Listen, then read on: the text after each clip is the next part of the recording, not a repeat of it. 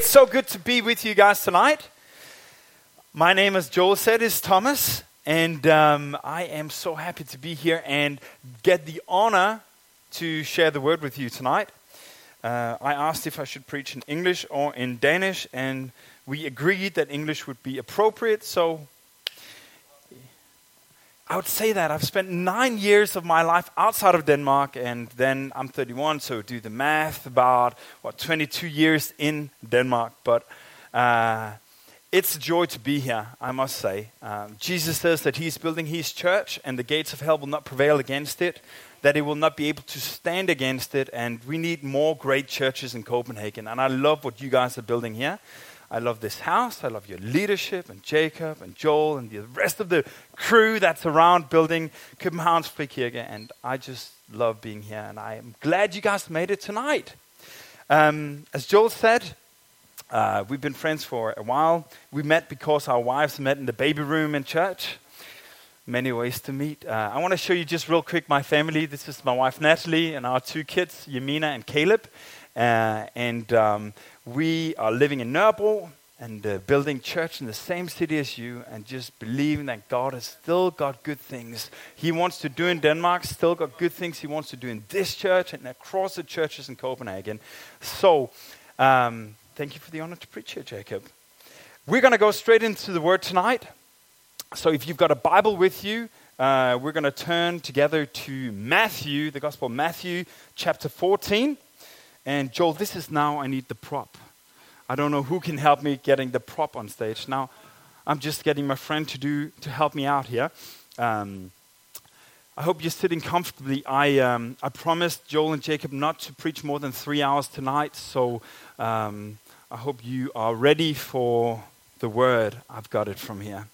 It's inflatable because then it's easy to move. And then I've got a piece of paper I need right there as well, right there, that big one. Here we go. Come on. I'm going to stick that right here at the front. Hope that it stays. All right, we're going to read from chapter 14, verse 22. Reads like this, and you, if you haven't got a Bible, you can follow on the screen. Immediately, Jesus made the disciples get into the boat and go ahead of him to the other side while he dismissed the crowd. After he dismissed them, he went up on the mountainside by himself to pray. Later that night, he was there alone. Pause there for a moment. Jesus, he really knew the value of spending time with his Father in heaven. He knew the importance of being in the presence of God, like we gather, you know, not just together with people, but when you've been together, that time alone with God. And, and then we we, we're going to read on here. and the boat was already a considerable distance from the land, buffeted by the waves because the wind was against it.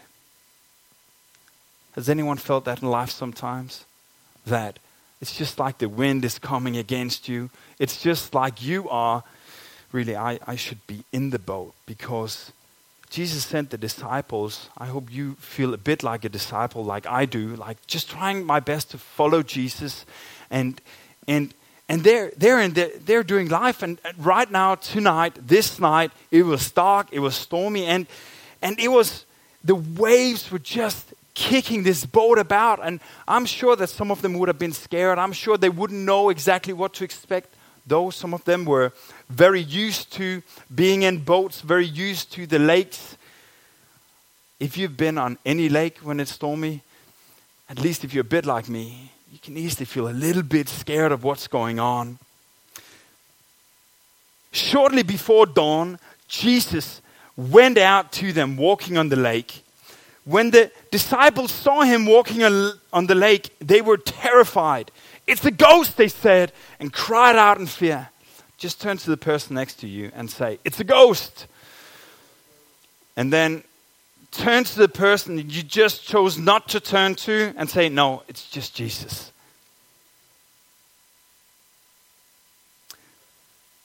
But Jesus immediately said to them, Take courage, it is I, don't be afraid. Lord, if it's you, Peter, that being one of the disciples that were in the boat, said, Tell me to come to you on the water. We're going to pause there for a moment. This is crazy. It is nighttime. It is dark. He can't see what's going on. He's the fisherman. He knows that he should not get out of the boat. Yet Peter goes, Lord, if it is you, if you're calling me, then tell me to get out.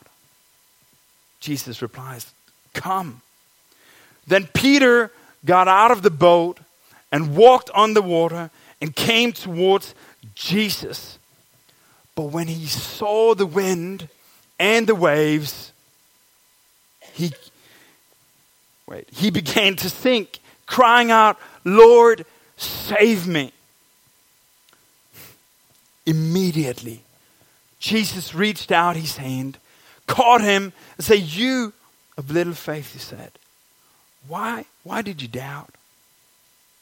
And when they, they climbed into the boat, the wind died down, and those who were in the boat worshipped him, saying, Truly, you are the Son of God.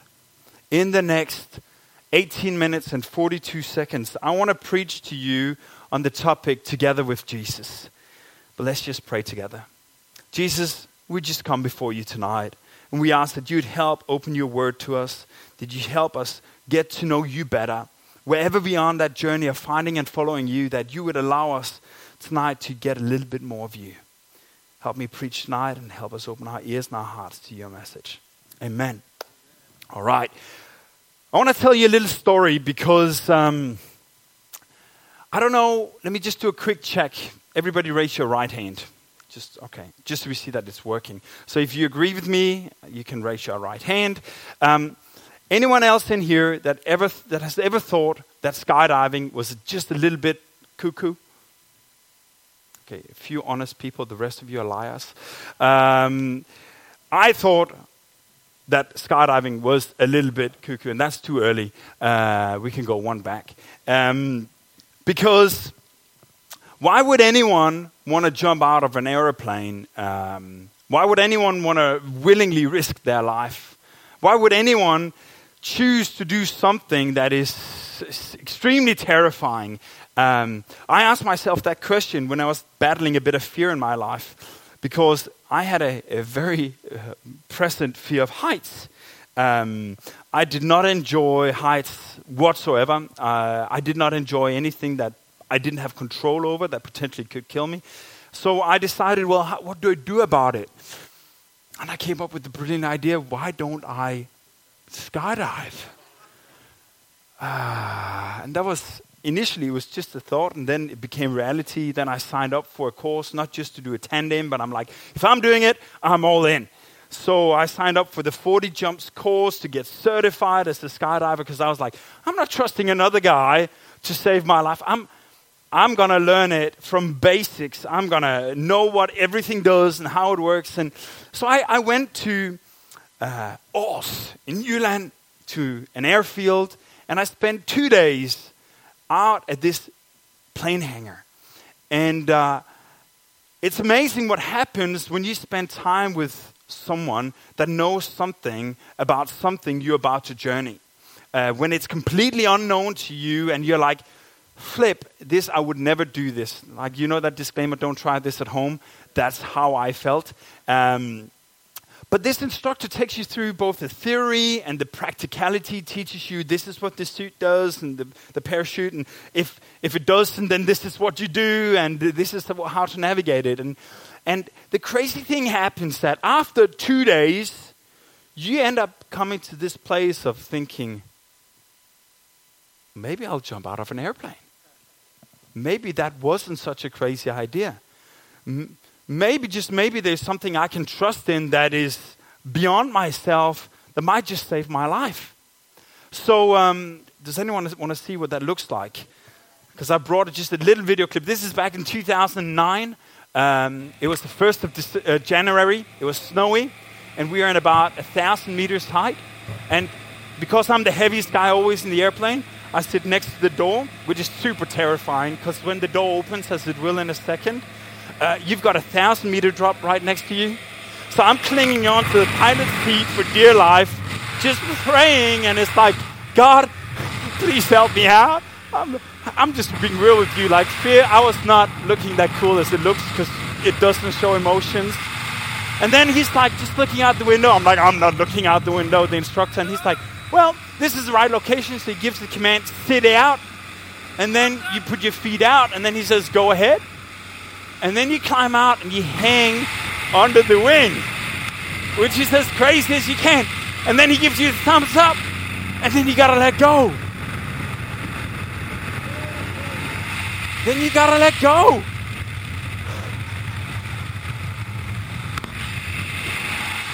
I did it 15 times, crash landed on the 14th time. Did it one more time to get the fear out of the body, and I have not jumped since.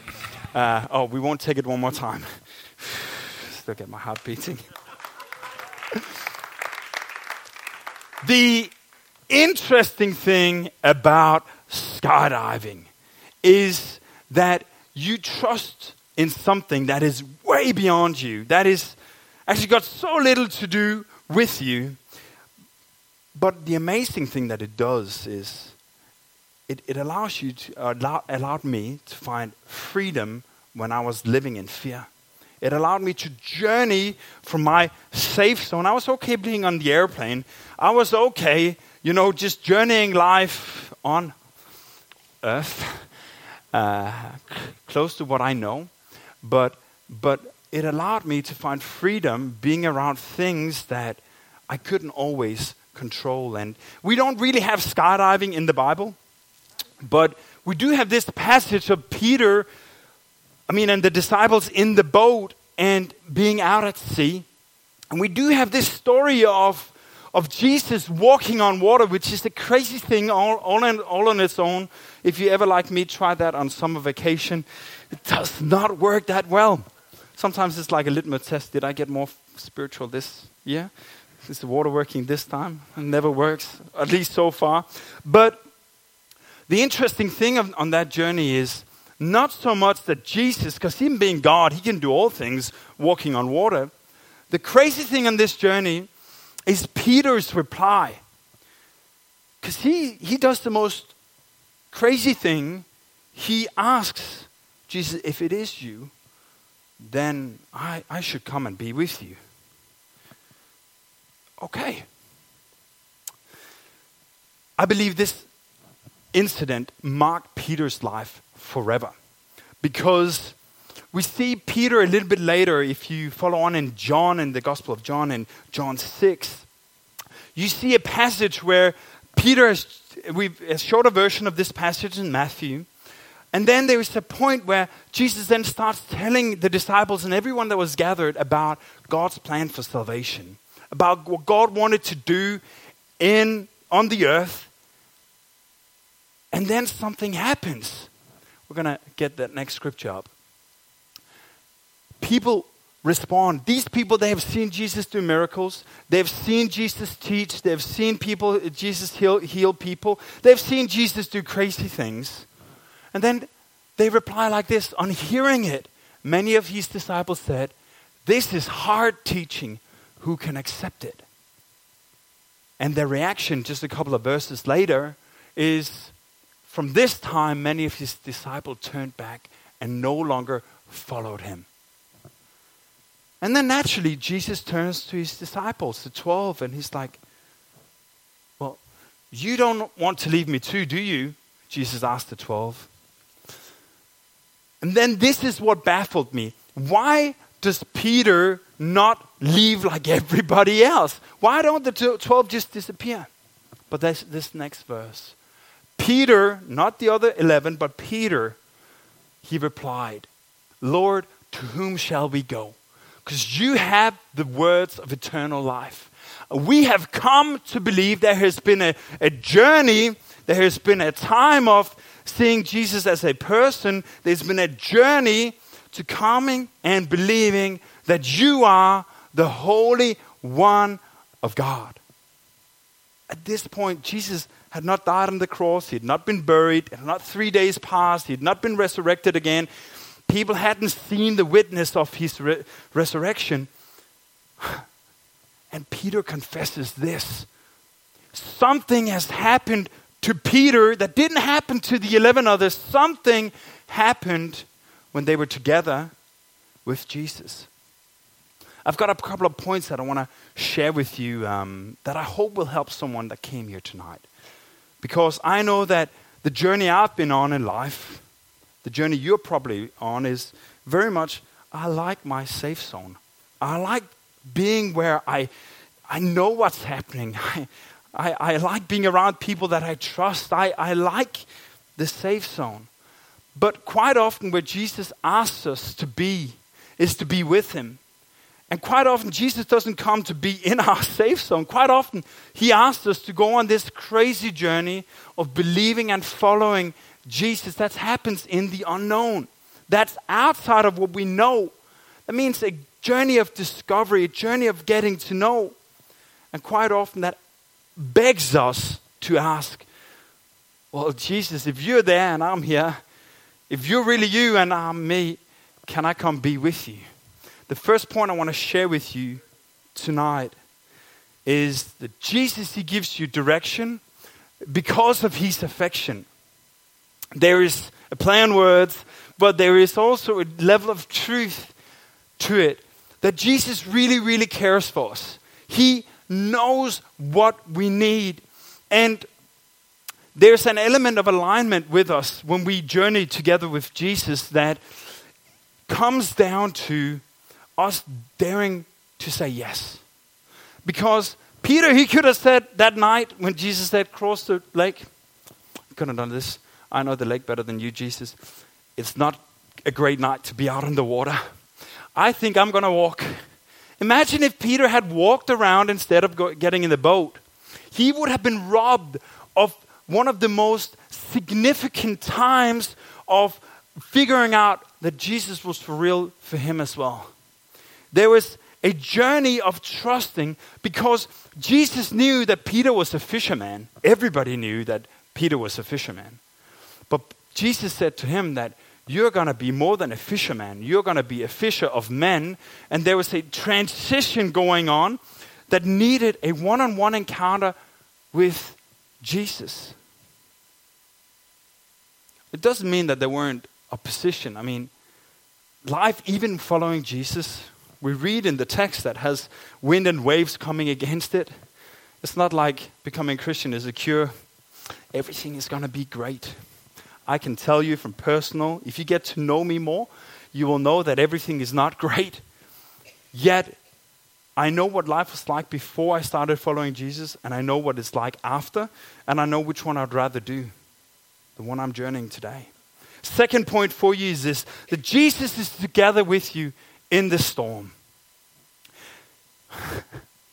Something that seems insignificant in this in the text. Two words that I believe stick out a lot more than what we give them credit for is when Jesus he says, I am. Because I am has been said before. I am Peter would have heard before when he was in the synagogue, when he was sitting and there would be things, you know, they would read from the first five books of Mo- Moses, the Torah. They would read out and he would have heard the story of Moses. He would have heard the story of, of a people in slavery having to journey against great opposition to find freedom. He would have heard that Moses gave tons of excuses of why Jesus should never, or God should never use him. He should find someone else. Can't you see that I'm disqualified? Can't you see that I'm not good enough? Yet, Jesus, he says, I am. In the Greek, that's ego eimi, which simply just means I am or I exist. And that was the same thing when Moses said, Well, finally I'm done complaining. Well, God was probably, finally you're done complaining. Um, who should I say have sent me? Just tell them then, I am that I am have sent you. And that was the beginning to a road of freedom for a nation. I wonder what God will do in your life if you dare to say, Jesus, if it's you, can I come be with you? The promises of God is that He will never leave us nor forsake us, and not even in the stormy seas. Third point is this it's not about what you know, but it's how you grow. it, there is a journey of getting out of our head knowledge to not being focused so much on what we know, but really on how I grow. Peter, he knew, talked a little bit about earlier about it, but he knew that in the boat is safe, outside the boat, bad place to be. Um, yet there was there was something he had to conquer on the inside. And I don't know what your battles of your own thoughts might be in your everyday life. I mean, I, I find that so often there can be things that really hinder me from thinking it's a great idea to be on the water because my water might look like something that's really risky. My water might look like something that I really don't want to journey. So I'm just going to stay in my boat, in my safe zone. I'm going to stay where it's not risky. I'm going to stay, and I might look at other people doing it, but I'm not going to do it. If Peter had stayed in his head knowledge, he would never have had that one-on-one encounter with Jesus that changed his life forever. It's not so much about what we know, but it's very much about that trusting element of growth and daring to believe that God wants to do something that might be completely beyond what you think is possible. That might be a word for this church that God might just want to do something here that is beyond what we think is possible. Yeah. Fourth point is this it's not so much about your strength. Oh, your, he, he, it's, about, it's all about his strength and not about your weakness. Um, period. If you never get to the point of journeying where you need God's strength more than you need your own, you're never going to be fulfilling everything that God has put within you. Peter was made for more than the boat, but he needed Jesus' strength. There, there is something that's significant that happens when we, when we dare to cry out to Jesus like Peter did. Because so, so, often we think it has to look so good and so glamorous, and it's like, ah, oh, it's just going to be awesome with Jesus. And my reality, more than most times, looks like, Jesus, help me, I'm sinking. Like, Jesus, I need you right now more than I've ever done. And I think so often we've blamed Peter. If you've heard this story preached on, it's like, oh, ye of little faith. there's an element of, of, of surrender, of just saying, Jesus, it's you or it's nothing. It's, it's either you or I've got nothing. Well, that's what happens when you are in the unknown, in that outside your safe zone, is you will need to be in that place of when he grabs your hand and he pulls you back up. You know it's not you doing it, it's Jesus working in your life. And and that's such a healthy journey to be on, though it's a really vulnerable journey, though it's a journey where you're not showing off your badge of your certificate of you achieved something, where really I can't help but say, but it's Jesus who did it all. Fifth point is this Jesus loves you enough to see you through. Two, two more words that, again, just look like filler text is when, when Jesus, he says, or when it, the text says, and when they climbed into the boat. All the times had been immediately Jesus reached out, or right away he cried out, or, but this uh, doesn't say any of those like quick action words. It says, and when. And when they got into the boat, that means that something happened from he pulled him up to they got into the boat. We don't know how much time they spent on the water. But I wonder if Peter needed more than once to be pulled up.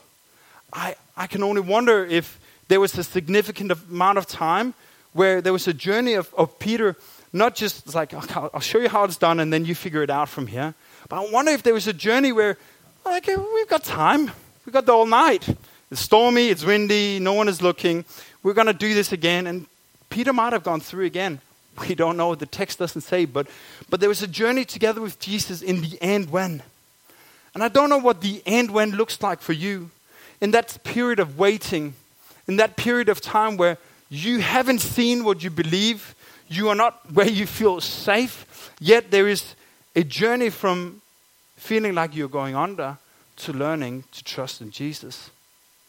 I know that was like that for me when when I got to know Jesus or gave my life back to Jesus at the age of 19 was all these questions, yet such a need for, for, for knowing Jesus, are you really who you say you are? Sixth point is this your choice really matters. What you choose to do with your life, how you choose to respond in your life, really matters. Because we read in that very last verse of this text that, and when they climbed into the boat, the wind died down. Then those who were in the boat worshipped him, saying, Truly, you are the Son of God. Peter's choice to get out of the boat, Peter's choice to follow Jesus, Peter's choice mattered. Peter's choice ended up being these 11 other guys that had been around Jesus for such a long time. They got a revelation of who Jesus really is. I wonder who's going to get a revelation through your life. I wonder who is going to experience God do something great around you because she said yes to something that looked completely insane, something that looked just oh, terrifying, something that looked like this is not to go good. Like I've had friends that tried this and they died and drowned. This is, this is a bad idea. But you heard Jesus say, Come, it is I. Don't be afraid. I wonder where you find yourself tonight. If you've been on a journey where you know Jesus, you're just cruising along.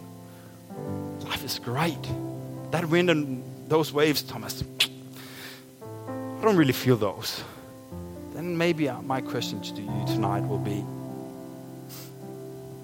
Have you been listening? Is he, is he maybe calling you to get out of that safe zone, out of that place of just being content where you've got it under control? You know how to navigate the boat and the waves, so it feels like there is no wind no waves.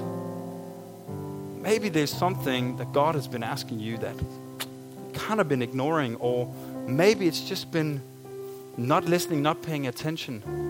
Maybe if that's you tonight, maybe it's time to listen in, to maybe allow God to speak again, and we'll have a bit of worship in a moment. But maybe that's maybe that's you, and I want to say you're not in a bad place. You're in a great place. You're in a great church. You're with great people to do life with. And, and maybe it just requires that courage to say, Jesus, if it's really you, if it's really you, then I will, I will dare to follow. But maybe you've also been, maybe you're in here tonight and you're just in this place of, I don't really know. This Jesus guy, I don't really know what's up with him. Everybody talks about him yet. I don't know what I think or what I should think or what to do, how to navigate, figuring out who that Jesus guy is. And maybe you don't even want to know if you want to know more about him.